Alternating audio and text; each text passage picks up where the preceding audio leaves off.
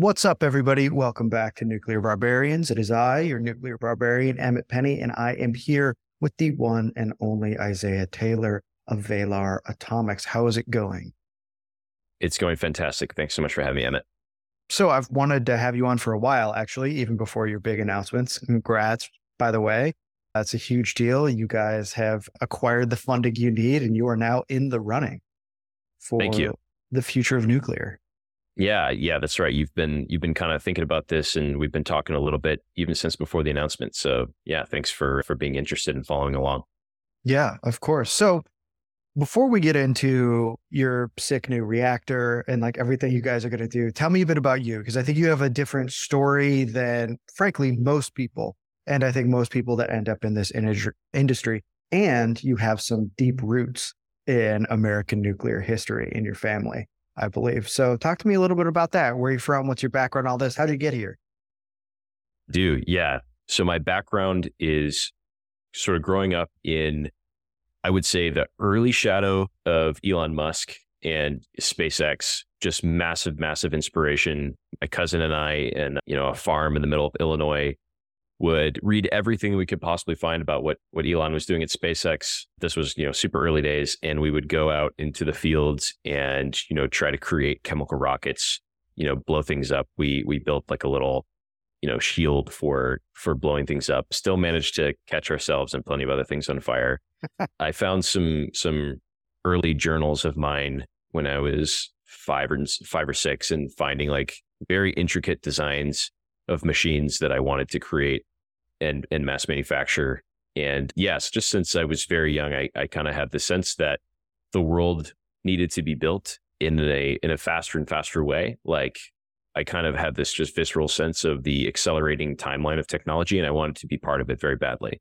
Mm. And that was sort of the backdrop to to my growing up. But also kind of grew up, you know, all over the Midwest and very disconnected from the whole Silicon Valley scene and certainly disconnected from you know anything in in energy and, and hard tech and that kind of stuff. And my plan to sort of get integrated into that was actually to kind of follow the elon track. So you know what elon did was he had zip2 and he had paypal and he kind of did the, his whole i'm going to get the software under my belt and i'm going to get this big exit and then once i've got this big exit i can go and jump into my hard tech ambitions. I can do you know, $50 million into SpaceX, you know, I can get mm. Tesla started, these sorts of things. And I know, I think a lot of, a lot of people who think about hard tech and have hard tech ideas have that path in mind. And it was certainly in my, in my mind. Somewhere through that process, though, I, I kind of switched around and realized like, you know, Elon probably needed to do that back in the early 2000s because the funding environment was very different. And, and really there was no sort of emergent category of venture backable hard tech or bootstrappable hard tech even.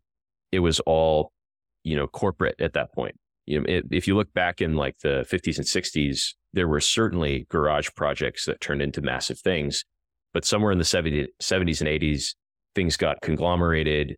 There were mergers and, you know, hard tech, incredible hard tech projects stopped being as much of a, you know, something that you could just start out of your garage. But I think that's changing and and I'm certainly drafting that. I'm I'm, you know, riding on the progress of many people over the last two decades that I'm extremely grateful for. That includes, you know, an entire new category of VCs that are willing to to finance extremely ambitious hardware projects, as well as entrepreneurs who have sort of trailblazed along that path as well. You know, Palmer, Brett Adcock at Figure, Elon, all of these guys have have sort of you know sort of shown that it's possible, and and so that's that's kind of the you know the place that I've been looking in the last few years, just kind of discovering that it's possible. Um, but yeah, it, as far as like my personal background, you're right. I, I have some really interesting family ties here. I actually got a text from my dad this morning about my great grandfather, and he was like, "Hey, you know, actually, you know, your great grandfather, your great grandfather was 24 when he was working on the on the Manhattan Project, and I'm, I turned 24 earlier this year. So we have some interesting timing alignment on that as well. I'm kind of launching into this project around the same time that he was launching into the Manhattan Project. And so, yeah, that's that's very cool. That's thrilling. So, what did he do on the Manhattan Project? So he was he was working at Oak Ridge National Laboratory. Mm. Well, it it wasn't the national laboratory back then, right? So it was a military mm-hmm. installation. The U.S. Army Corps of Engineers, you know, picked a spot in the middle of the woods of Tennessee and created a town of eighty thousand people. the first houses went in about three months after they broke ground. And, you know, it was somewhat near to, to other towns, but mostly nobody really knew what was going on back there. I have some some fascinating recordings from my great grandmother actually that I, I, sat down with her at a, the breakfast table and kind of asked her about oh wow you know Oak Ridge and and what it was like to live there and heard some incredible stories. Uh, there's also uh, some some fun books written about it as well, but yeah, they they were working on isotope separation, so they were trying to you know create the the uranium enrichment for uh, you know what's going on going into into the bomb. Obviously, Oak Ridge became the center of a lot of different experiments, fast reactors and breeders, and you know, mm-hmm. kind of the the locus of of how do we manage the isotopes and get the isotopes that we need. And yeah, like obviously molten salt, you know, fast reactors, lots of lots of cool stuff was prototyped at Oak Ridge. That's really fun to have that that family connection. Yeah, that's awesome. Yeah, not even so the TVA supplied all the power for that. Right. And not even David Lilienthal, who was running it, knew what was going on there. Um, yeah, yeah. He no, found so out my, after Hiroshima, like everyone else. Yeah. And he was like, my, oh, my whoa, that's what we're doing? No, totally, totally. Yeah, my, my great grandfather was one of 20 people that actually knew on site what was going on. And my great grandmother didn't know about it. It's really funny talking to her, listening oh, to, to telling the story from her perspective and meeting with the, the other wives who were there and everyone kind of theorizing, like, what are we doing here? There were some interesting theories that kind of went around the, you know the town of what what exactly was happening, but they never quite got to the answer. Yeah, no, I have no doubt. I mean, General Groves had an incredible lockdown on information yeah. back then. So, I have a I have a question. So, you're a fellow Midwesterner. Love that. Love Midwestern excellence. Central Time, yes. God's time, as everyone knows. That's good. So let me let me ask you a question. You say, you know, now you're sort of in the SV orbit you know, you're in that world. Uh, you grew up in farm country, didn't go to college. Congrats, by the way. Yeah. And now you're a Midwestern boy in this area. How did your background prepare you or not prepare you for the world you stepped into? You know, I think one thing that's really interesting about, and maybe this is a Midwest thing, maybe it's just a country thing, but I was talking to a friend about this the other day there there are huge benefits to growing up in a city and growing up sort of being plugged in and connected to the center of the world, the powerhouse of the world. Like there are really two centers of the world. It's Silicon Valley and it's New York. Like mm-hmm. those are those are the two centers of the world today. And I'm including SoCal in in Silicon Valley, by the way. Mm-hmm. Um, so there's huge benefits to growing up there, and one of those is that you grow up very aware that if you have the right idea and you have confidence and you're you you know you have this basic ability to accumulate capital and accumulate resources and bring people onto your team and onto your side that those resources are there and that those people are there. And all of the ingredients that you need are sort of available to you if you can only rise to that challenge. You grow up with this this visceral feeling of that i think if you're living in big cities i think what you're missing a little bit though and what you get if you're kind of growing up more in you know on the country in the countryside is like that you can actually do things yourself, that you are personally competent to actually do everything that's needed all the way down to the last atom because there's this sense of like individualism that you can pick up in the in the country that is totally missing from the city and a sense of ownership of like an entire chain of processes. So like if you're living out in, in the middle of nowhere, you are relying on yourself heavily for a wide array of systems and relationships to work well. You actually need to know how, you know, to fix, you know, anything that breaks, right? You you actually need to know how an engine works all the way down. Chemistry is not an academic subject to you. It's sometimes, you know, a matter of life and death or a matter of livelihood. And obviously that's, you know, not nearly as true as it was, let's say 50 years ago, but that mentality is still around. And I think that's a that's a very good thing is that we, you know, we just have this you know, I would say in the Midwest, especially, this mentality that how things work are very much your business. And the fact that they work well, uh, one of my favorite things is like in aviation, you can go on these forums in like aviation communities and just see people talking for hours and hours and hours about you know the very minute science of lift and material science and engine construction and densities of fuels and all these things and none of these people have like degrees in the subjects they're talking about. They're just, you know, people who, you know, live on farms and fly every day. Maybe they're crop dusters and uh, all this stuff matters to, you know, their daily life. And so they really dig into it. So I, I would say that's something that that's a perspective I'm grateful for and something I often find lacking when I interface with people who are more from that city perspective. Like they know they can accumulate the sort of techno capital power to do something, but they also kind of lack the confidence that they can learn to do each individual thing themselves. Mm-hmm.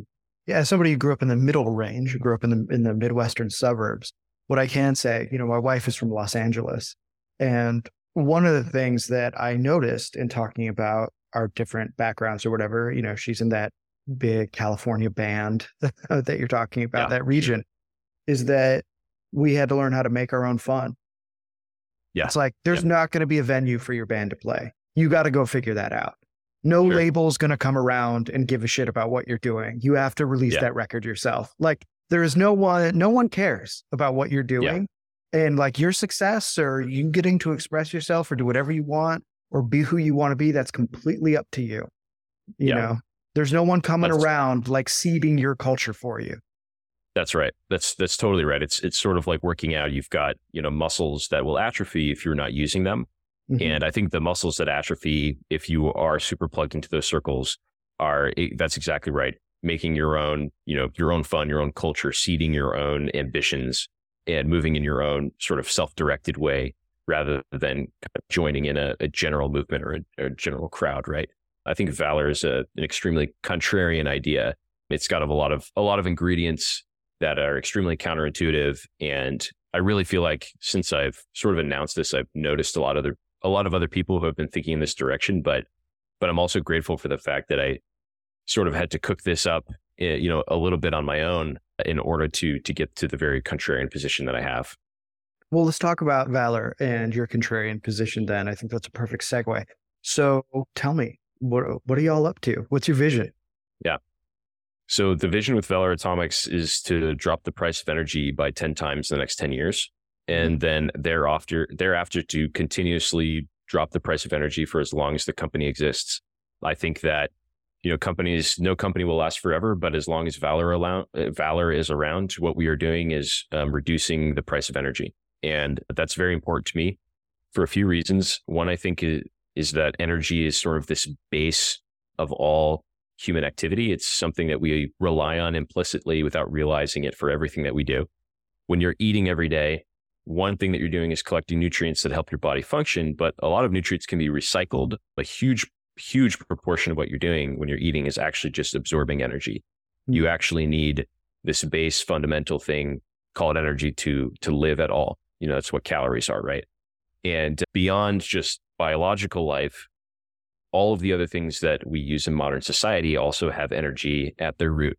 You know, we're using energy in not just continuous modes that are obvious like transportation, but also in the manufacture of everything that we have. So everything, you know, that you can see in the screen behind me, walls and doors and glass and, uh, you know, this microphone stand, like energy was a absolutely vital piece in the, in the construction of all these things. It's, it's a little noticed uh, but absolutely crucial to mm-hmm. you know the our modern life. And then you know i'd forecast that into the future and say what our life is going to look like in the next couple hundred years. So energy is wildly important. It's wildly important to me. And specifically the price of it is also very important. This is a, a, a second big thing that goes unnoticed but you know how much energy costs plays into more than you would think. And today plays negatively into into way too many things you know, aviation is one of those interesting ones that's like near and dear to my heart. I love flying, I love aircraft.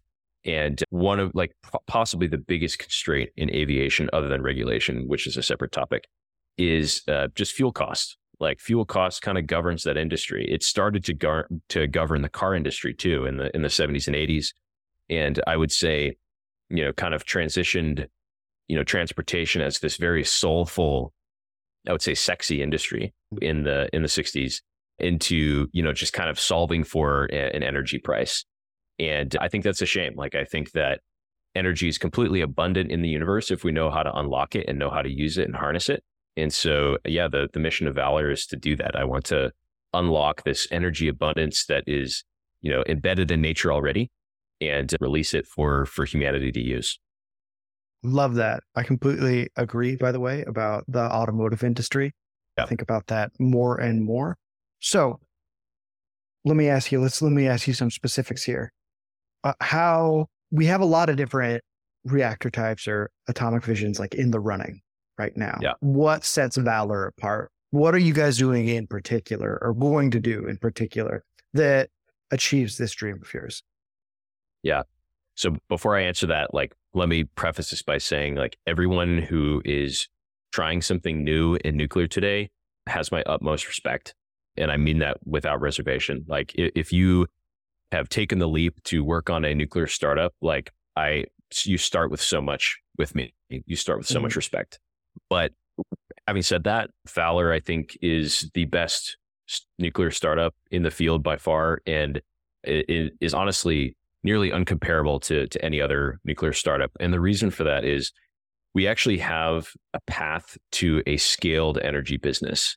And what I mean by that is I I like to say that I have turned nuclear back into an engineering problem again.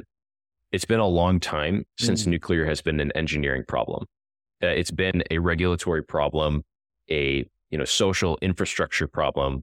It's been you know political and you know popular cultural problem, approval frankly. problem, cultural. Yeah, yeah. yeah. It, it's all of these things. It's almost everything except an engineering problem, and and it's been that way for a very long time. And there are small markets in which it's different, right? So like DoD is an interesting market where it's somewhat there. You know, there's engineering alpha in in DoD, mm-hmm. but the DoD is not the biggest market to go for. If we're talking about like the broad base energy market, I like to say we've turned that back into an engineering problem. And the way that we've done that is to change the product and change the customer. So most, if not all other nuclear startups today are trying to sell either nuclear reactors or they're trying to sell electricity. And the, the customer they're selling that to is a city. So mm-hmm. they're trying to sell either reactors or electricity to cities. And I think that right there describes some of like basically all of the problems with with nuclear startups electricity turns out to be a pretty terrible product and cities turn out to be pretty terrible customers. So if you if you notice like we kind of stopped building things as the US government as infrastructure in like the 60s. Mm-hmm. So we don't build massive infrastructure anymore and when we do it takes forever. Mm-hmm. And unfortunately nuclear is like classed into that. Like nuclear is simply a civil infrastructure project today. And the interesting thing about Valar and really the the reason that I chose the direction we did is that it actually doesn't have to be a civil infrastructure project anymore. The way that we do that is we don't produce electricity and we don't sell it to cities. What we do is we produce fuels and we sell that to the global energy market. The switch there, I think, is absolutely vital. So, creating fuels is a much, much better product than electricity. You have pricing power, you get to pick your customer, you get to sell it to a broad range of customers. You can hold on to it till the price is better. You can, you know, transport it across the world. And then who are you're selling it to? Well, you're selling it to this much less constrained customer who can buy it from you very quickly, who can store it, right? There's an entire market around the the, the trading of, of hydrocarbon fuels specifically. Mm-hmm. So yeah, basically changing up the customer and changing up the product, I think changes everything. So let me get this, let me reflect this back to you to make sure that I'm on track with your vision. You're saying I don't want to deal with the utility system. I don't want to deal with American power markets. That's all a morass and annoying and probably even unhelpful for our atomic yep. aspirations. What Valar wants to do is to take nuclear technology and turn it into a syn fuel generator and then sell that fuel onto the global market. Basically, put it in competition with the fossil fuel industry as such. That's right. Yes. So tell me about that. I, that's very fascinating. I love that it's controversial. I'm into that. Yep. I've been talking to my buddy Mark uh, Heineman, who's in the or was. I think he's he's just stepped on into his own atomic dreams. I'll talk to him about that soon. But from the fracking industry, who's been very very interested in figuring out how to electrify and decarbonize fracking using nuclear. Tell me about what specifically the setup for creating syn fuels looks like for Valar. Yeah. So the basic concept is very simple. You need hydrogen and you need CO2. If you have hydrogen and CO2, you can create basically any chain, chain of hydrocarbon you want. To that point, the two inputs are basically just you need a lot of energy. And the main reason you need energy, and I'll back up a second and say, actually, it's water and CO2. Mm-hmm. And you need energy to, to break the water into hydrogen and oxygen. And then you're basically actually kind of stepping down the energy chain a little bit because hydrogen, from a mass perspective, is the best, you know, energy fuel that we have. So from a perspective of, of pure mass, and when we're talking about chemical energy rather than nuclear energy, mm. pure hydrogen is is the best you're going to get. Now the problem is hydrogen is very very difficult to work with. It permeates through metal, it embrittles metal. It's not volumetrically dense. It's it's gravimetrically dense, right? But not volumetrically dense. And so we need carbon in that mixture. And carbon really just stabilizes it. Uh, it makes it, you know, a liquid at certain temperatures, much easier to pressurize. The molecule is larger, you know, which makes it not permeate through things. There's a lot of nice things about mixing carbon into there. And so, yeah, the, the process is quite simple. Once, once you have hydrogen, you have, you have CO2, you can make, like I said, any, any chain of hydrocarbon that you want. And really it's a manufacturing problem. It's a problem of how can you, you know, cheaply and efficiently build a machine that takes those base ingredients and, and builds these different chains? And can you do that in mass manufacture setting? And can you deploy it, you know, efficiently and then begin to sell those fuels? Mm, okay. So instead of relying on the power grid to get your product out, you're going to be relying on pipeline infrastructure, I imagine, for a fair amount of this. That's right. So there's uh, trillions of dollars worth of hydrocarbon infrastructure in the world today. And I, I would say, you know, it's an interesting to, thing to look at is we have this concept of an energy grid. And when people talk about the energy grid, they're thinking of electrical transmission lines. Mm-hmm. But there's this hidden energy grid that, you know, most people don't realize is there. And that's the hydrocarbon grid. So pipelines of hydrocarbons, trucks, ships, right? That, you know, trains are, are moving. Yeah. Trains, exactly. Yeah. That are moving the, you know, massive, massive amounts of energy all around the world every single day that's actually feeding these, you know, sort of much smaller energy grids, quote, you know, it, that are electricity. And that's, you know, the infrastructure that we get to slot directly into, which is again, going back to why I say like Valar is the best nuclear startup out there. And it's because like we have this sort of infinite scale potential. You know, if you're any other, you know, startup that's wanting to deploy nuclear, you're relying at the end of the day on some civil infrastructure project to allow you to plug into a grid. Instead, you know, what we want to do here is not limit our scale factor on any sort of permission system where we have to work with civil infrastructure to scale.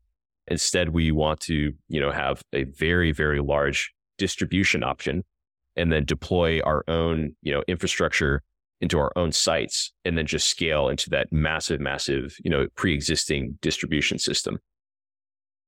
Okay. That is big. I love that. Oh, a lot of that's there. I think we're starting to see some experiments in pipeline infrastructure. I think a Southern California utility did this of hydrogen blending to mm-hmm. see what the tolerance is for yeah. existing pipeline infrastructure.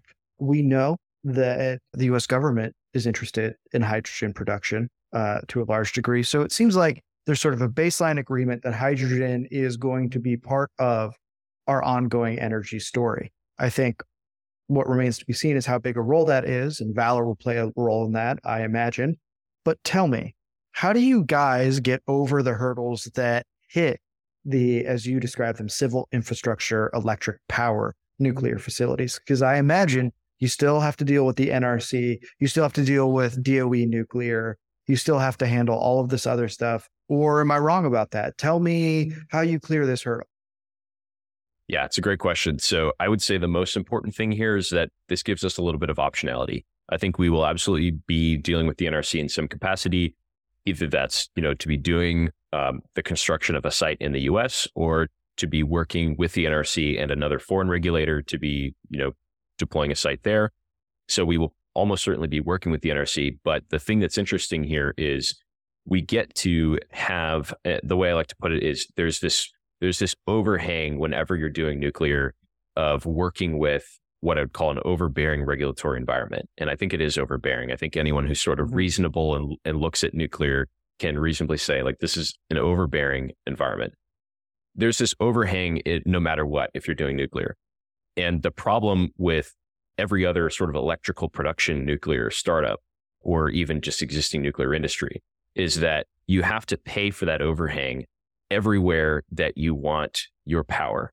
So if you are wanting to do electrical production for Chicago, you have that overhang in Chicago. And then if you want to do it again for Dallas, you have to pay that overhang again in Dallas. But if we what you're doing is producing massive amount of hydrocarbons, you only have to pay for that overhang once. Right? So you need one area that you can create a massive amount of nuclear power and be selling a massive amount of hydrocarbons.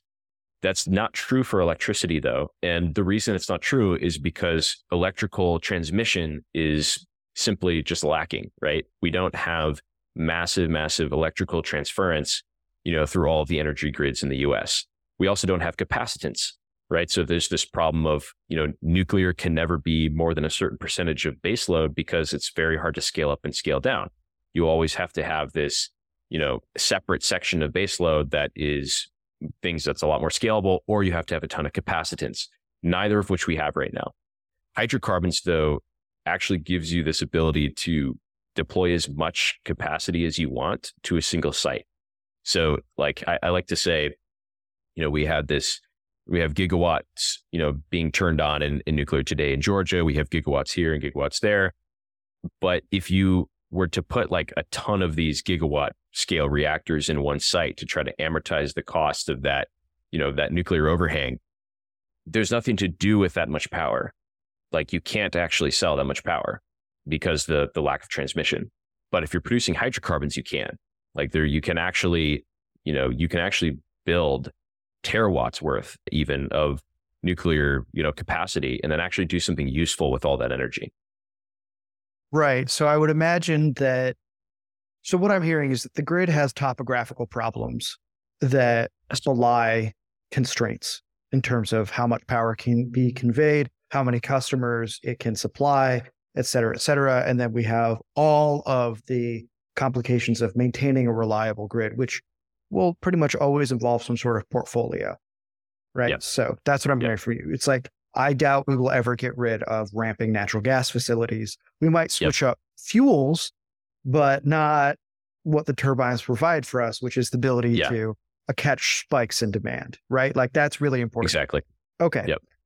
So then to me, it seems like the first siting is sort of the holy grail for you, where it's like, where are we going to get maximum pipeline access? And that's something that I don't know a lot about. Like to me, that's a little bit of a dark continent because it seems like hydrogen is so new to our pipeline industry. So, what are some hurdles you anticipate there, and how are you trying to solve for them in the lead up to all this?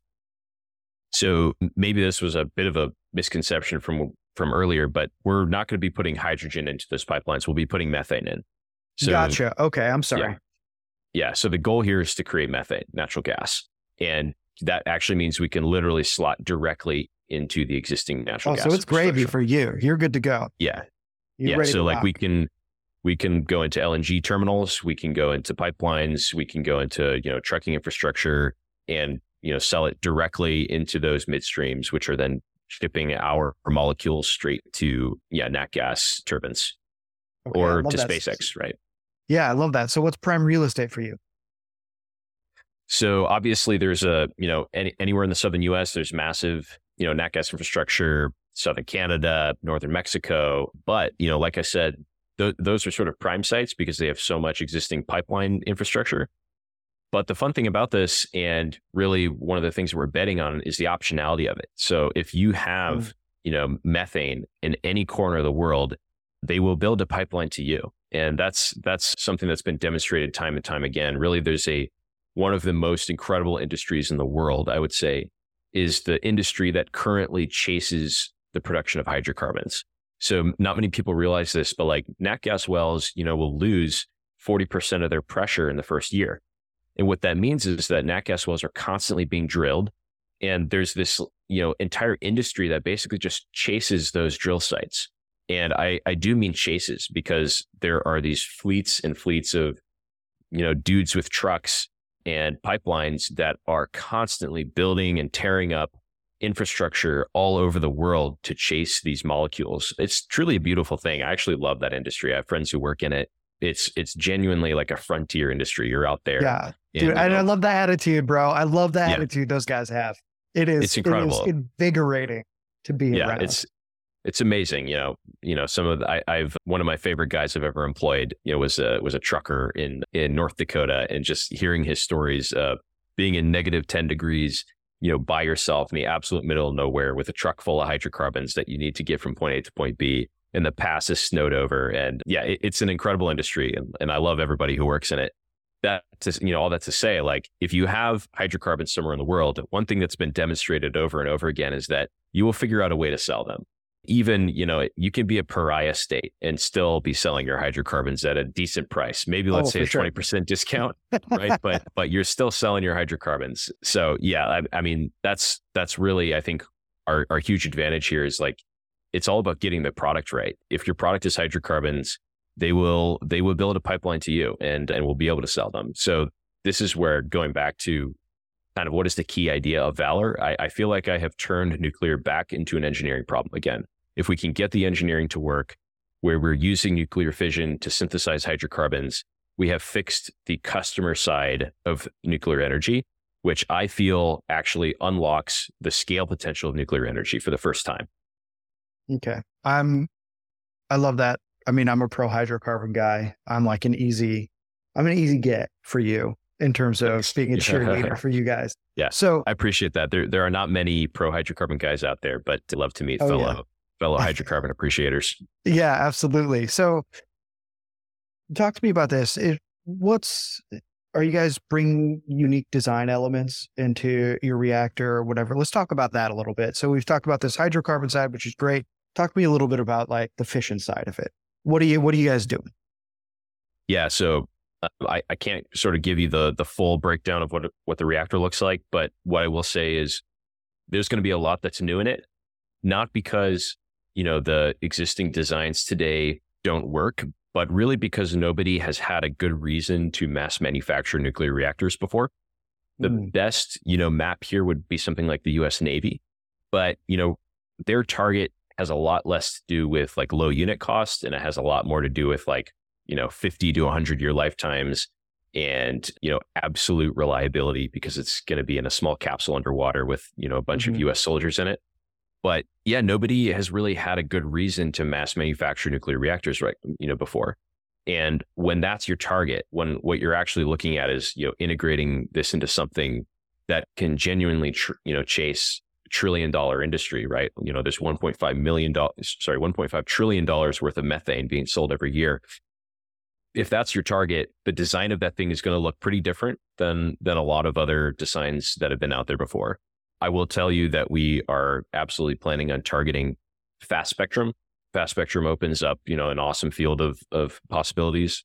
And but you know, the focus is really going to be what's something that can genuinely be printed off like like toasters, right? You know, we we want to be want to be making nuclear reactors like toasters. You want to be stamping it out is what exactly. I'm hearing. Like you want to bring, you want to go full Henry Ford on these boys. Yeah, that's uh, that's a great way to say it. I, I would also kind of associate it with SpaceX. So, mm-hmm. you know, what SpaceX did for the rocket industry is say, okay, you know, I, have talked about this in other podcasts. So you may have heard me talk about this, but if you're familiar with the Musk concept of the idiot index, it's the question of what is the final cost of a thing compared to the cost of the materials that went into make it. Mm-hmm. And, you know, Musk went into the rocket industry and said, wow, the, the idiot index is wildly wrong here. It's, it's totally irrational. And there were a bunch of reasons for that. But one reason was nobody believed that the launch market was going to be big enough to justify, you know, the, the CapEx and the IP spend required to make a rocket that's mass manufacturable and to make the supply chains for that. So what Musk did is is not just designed a rocket better, but he initially the first and I would say most important thing that he did was believe that there is a large launch market in the future that justifies treating rockets like cars or like mm. toasters or like phones or anything else that's supposed to be low unit cost, low idiot index, mass manufacturable. You have to believe that you know, it's, you know, that there are going to be hundreds of, you know, X built every year or even thousands of X built every year in order to sort of rationally set up a supply chain and a manufacturing process for X. That's really what I want to do with nuclear. And that's not to, you know, to disparage any of the existing nuclear concepts out there. It's just that if you are in nuclear and you're trying to produce electricity for the grid, the manufacturability of, and replicability of that reactor is not really your primary problem. Your primary problem is this whole civil infrastructure side, right? It's it's you know the concrete and the structures and working with the NRC and working with the city and the city council and the NIMBYs and like that's the real problem. When you turn your attention to something else and you know doing like I said, amortizing that cost across a mm-hmm. much much larger you know output then the focus becomes how do we stamp these out? Mm-hmm. Yeah, I mean, I think that that's really exciting. I love the idea of stamping them out. I think, yeah, I mean, mass manufacturing has been the American way forward for over a century. Yeah. It, we seem to have a unique genius for it when we can get it right. You know, and I mean, that was the key to our victory in World War II, really. Absolutely. Absolutely. You know, yeah. It was it was our edge over the frankly brilliant German artisanal engineers.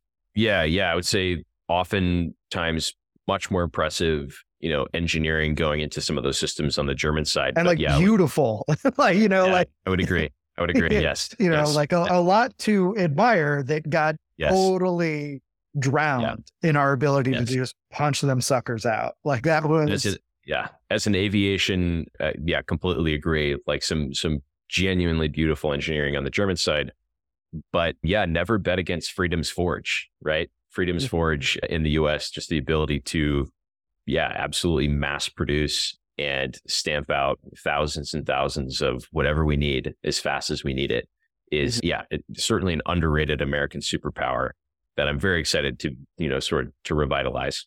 Yeah, good. I love that. So let's sort of talk big vision now, right? So we've gone nitty gritty, we've gone your background a little bit. I think that, you know, like I said, I've heard some of your other interviews. I think you're a pretty interesting guy in terms of your views beyond this thing. So we're both American patriots. There's no Absolutely. need to be shy about that here. And one of the other things that's interesting is I know that you are also Christian, as I am. Yes, I am. So how, I didn't know that you were. That's awesome. Yeah. So how does that overlap with your energy vision. I think that this is really interesting, right? Because those yeah. of us who come from the Christian tradition have a lot to contend with in terms of how we inherit notions of progress and what our relationship is supposed to be with the natural world and how we square the Janus face of Tubal Cain and Prometheus, right? So we have a lot on our plate. Tell me a little bit about how that works for you. That's an amazing contrast. I love that. I would say I would say my faith is absolutely at the core of what I'm doing. I'm not one of those people who says, yes, I have a private and personal relationship with Jesus that has nothing to do with my work. It's the exact opposite. I think that this is an extremely, you know, religious mission for me entirely. I, I think that God, when he created the world and he created the first people, he charged Adam and Eve to make the earth abundant and beautiful. He, he commanded them to fill the earth and subdue it, right? And I extend that you know, as, as far as I understand it, to to really the observable universe. I don't think that that command, you know, just meant the Garden of Eden. I certainly don't think it just meant the Earth. I think that it meant everything that we can see in in this vast, you know, observable universe. And I think I have pretty good evidence for that. If you kind of look at the trajectory of mankind from where those first words were uttered, we have done some genuinely, you know, genuinely remarkable things. If you look at New York City and and think about you know walking through Central Park with my wife a couple of weeks ago. Yeah, you, like mankind has genuinely gone forward, filled the earth, and and has done I would say a very good job of subduing, subduing it. One thing that I would say is like we should focus more on beautification as well. So mm. I think one one really really serious aspect of the task given to Christians is the beautification of things. So you know, beauty is is directly related to to God. Like God loves making things beautiful. You can just take a one glimpse at basically anything He's created in nature, and say, wow, like he has a huge appreciation for for beauty. And I, I kind of think of what mankind is doing is is gardening. So gardening takes a wild space and doesn't destroy it and doesn't sort of put it into a box, but cultivates it, right? We turn it into something that takes the natural order and then elevates it, adds order to it, and brings a certain a certain kind of beauty to it. And uh, yeah, I, I would say that's like absolutely what what Valar is doing. I think that access to abundant energy is this huge unlock for doing that sort of thing. A lot of a lot of what we look at today and and think is not beautiful, I would say is downstream of starving for energy.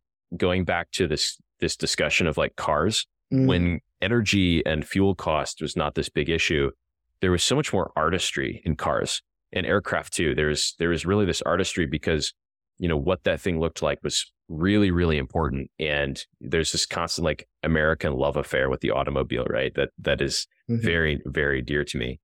And when we got into the 70s with the oil crisis all of that went away and and cars became sort of this like function for the cost of oil or function for the cost of gasoline and i think that actually translates to a lot of places that are that are counterintuitive especially as ai picks up and robotics pick up and energy becomes more important I want that price to be very, very low. And I want it to unlock, you know, the ability for humanity to care about beauty and to, to not just be, you know, solving for this, this energy price function. No, I think that that's very compelling. So one of the reading series that we've been doing here on Nuclear Barbarians is um, going through Leo Marx's work, The Machine in the Garden, uh, the past technology and the pastoral ideal in America. And one of the things that he locates is that in the American trajectory, there has been since the discovery of the New World an attempt to find that pastoral middle range between yeah. the outer dark and over civilization. Sure. Yeah. And I love the counterintuitive point that actually fuel cost abundance allows for more beautification. It allows us to better synthesize the machine in the garden and to broker greater harmony between them. I think that that is a very surprising take. I'm very taken by it. I enjoy it. And I also think that insisting on beautification is unsung right now in yeah. a way that I find very disheartening. I think that there's a lot that's deflationary about American culture right now. I think we're at a cultural nadir in all sorts of ways. And I think that through greater abundance, but not just abundance for its own sake, with its own set of intentionality, with its own aims, we might have yet another American revitalization. I yeah, amen, absolutely, and I, I agree with you as well on the point of not just abundance for for its own sake. Like like I said, I think specifically we are gardening the universe, and mm. there is a, a specific aim of uh, beauty, and also, you know, a, an acknowledgement that humans really are the pinnacle of of the created order. When you're making a garden, you're not just making it for the you know enjoyment of you know other biological life around you. You're not making it in such a way that you know a, a passing horse will appreciate maximally. You're creating it in such a way that acknowledges the sort of primacy of mankind in that context Mm. And that's also something that I think that's very much missing in my Twitter bio. I think I say something like age of man appreciator or age of man enjoyer or something like that. Yeah. And what I mean by that is like mankind really is the the pinnacle of, of creation. And if we kind of want to get into the theological weeds here, I would say that like the, the death and resurrection of Christ actually kicked off what I what I call the age of man. And what that is is because Christ became a man and you know was was resurrected and is on the throne of the universe, if you kind of follow that logic out, it, it, you know, just say that sentence out loud, like a man is on the throne of the universe. Mm-hmm. That is the most validating stamp you could possibly have for humanity, right? Like I'm, I'm long mankind. I'm very long mankind.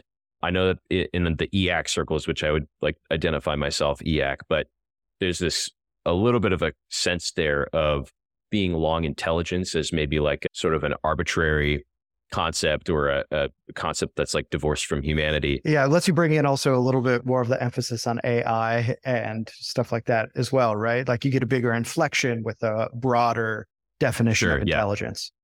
Right, right. And but but you'll hear people, you know, advocating like, oh, eventually like AI will overtake us and there will be mm. just sort of this intelligence singularity that goes throughout the universe and and the the position of mankind kind of being diminished in that future. And I would put myself completely counter to that and say, no, like, you know, the reason we accelerate artificial intelligence is because the universe is truly our birthright.